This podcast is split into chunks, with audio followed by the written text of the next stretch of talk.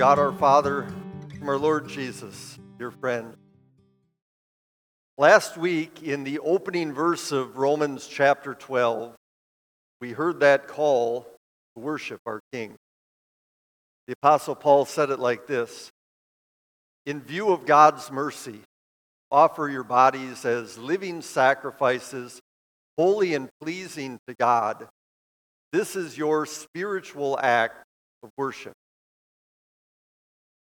And it's a good reminder that worship is not just something that we do once in a while when we gather here at church. It's something that encompasses our entire lives as God's people. It's something that demands the total surrender of ourselves to God. It's something that we offer willingly, as Paul says, in view of God's mercy. Well, today, on this last Sunday of the church year, we focus on the object of our worship, the one who brought God's merciful plan of salvation to completion for us Christ our King. The King who came once as a sacrifice for our sin. The King who continues to shepherd his people day after day during our lives in this world and the king who one day will place all enemies under his feet. This time between his first coming and his second coming is a time for us to worship Christ the King because he is risen and now reigns forever and ever. That's what the Apostle Paul proclaims so beautifully in the verses that we're going to be looking at today from 1 Corinthians chapter 15. So please listen. He writes, But Christ has indeed been raised from the dead, the firstfruits of those who have fallen asleep. For since death came through a man, the resurrection of the dead comes also through a man. For as in Adam all die, so in Christ all will be made alive, but each in turn. Christ the firstfruits then, when he comes, those who belong to him. Then the end will come. When he hands over the kingdom to God the Father, after he has destroyed all dominion, authority, and power, he must reign until he has put all his enemies under his feet. The last enemy to be destroyed is death, for he has put everything under his feet. Now, when it says that everything has been put under him, it is clear that this does not include God Himself, who put everything under Christ. When He has done this, then the Son will Himself will be made subject to Him, who put everything under Him, so that God may be all in all. This is the word of our Lord. So, this chapter, 1 Corinthians 15, is sometimes called that great resurrection chapter. It is the clearest and longest discussion of our Lord's resurrection that you'll find anywhere in the Bible. The Apostle Paul devotes all 58 verses of this chapter to that one single subject, the resurrection. That's because there were many in the city of Corinth who were troubled by that teaching. Not just the teaching about Jesus' resurrection, but about resurrection in general they struggled with this idea that anyone who was dead and buried could now come back to life again. And so the Holy Spirit inspired the Apostle Paul to write this chapter in which he so clearly affirms the truth of the resurrection. But also in this chapter, Paul shows us just what Jesus' resurrection means for you and me personally. Since Christ is risen, now reign. Well, then we can be sure of our own resurrection and our glorious future with Him. That's what fuels our whole life of worship. Now, the verses that come right before those that we're looking at today set the context for everything that we just heard. And you might call those verses that come before the awful alternative to Easter. Back in verse 12, the apostle restates what he had heard from some of the people in Corinth. He said, Some of you say that there is no resurrection of the dead. And so Paul basically says, let's just stop and consider that for a moment. Let's think about what the consequences of that would be. If there is no resurrection from the dead, well, then Christ has not been raised either. That means that our preaching is useless. In fact, we'd be liars. What's more, Paul says, it also means that our faith isn't worth anything either. It would do us no good to believe in a dead and still buried Jesus. Because then those deadly, damning sins that you and I commit would still be clinging to us. What's more, our loved ones who have already died, they would right now be suffering the consequences of their sin in hell. Those are the awful alternative to Easter. If Christ has not been raised, then we need to just quit pretending. We need to give up this notion that we have some message of hope and joy to share, a message that quiets the conscience and comforts the heart and inspires our worship. Christ has not been raised, then we'd have to admit that what Paul said in verse 19 of this chapter is true. We are to be pitied more than all men. We would simply be deceiving ourselves and others. That's pathetic. But that one word is one of the biggest words in all of Scripture. But Easter did happen. Paul announces, but Christ has indeed been raised from the dead. It's a simple but incredibly powerful statement. And we may wrestle with it. Our minds may immediately raise objections. It doesn't make sense. We've never seen anybody raised from the dead. But Paul takes all of those objections and brushes them aside with this simple, indisputable truth that Jesus, who is truly dead and buried, is at this very moment very much alive. And Paul doesn't say, just take my word for it. He doesn't say, you'll just have to trust me on this one. No, back at the start of this chapter, he lists all kinds of resurrection appearances, times when believers saw the risen Lord Jesus with their own eyes. He ticks them off one after another, beginning with Jesus' appearance to Peter.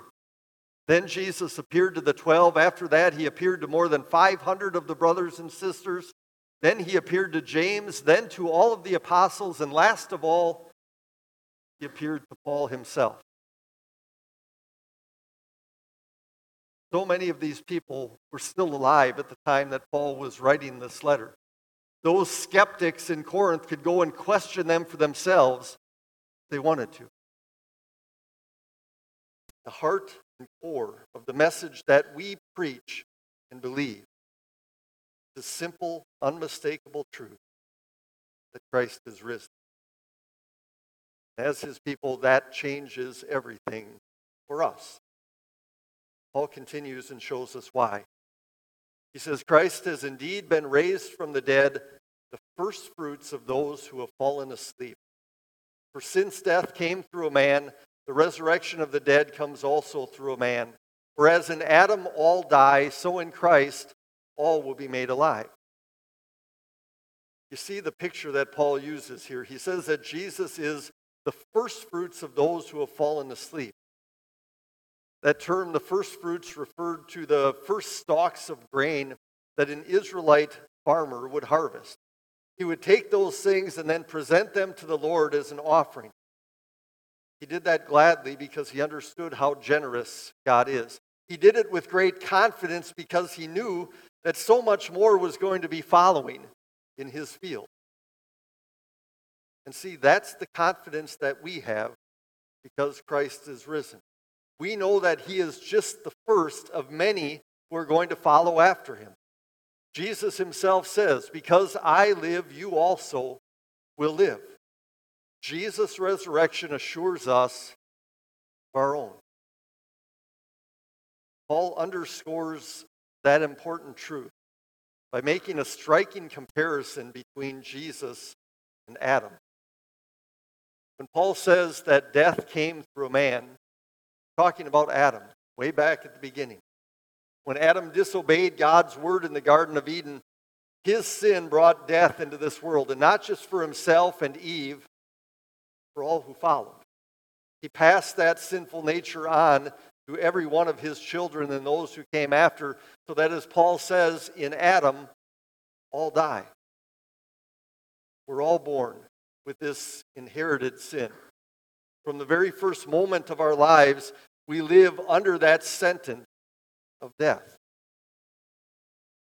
But Paul says another man came, the Lord Jesus, a man who came and undid what the first man had done. Through Jesus comes the resurrection of the dead. By his resurrection, he has destroyed the power that death holds over all people. In John 5, Jesus says it like this A time is coming when all who are in their graves will hear his voice come out.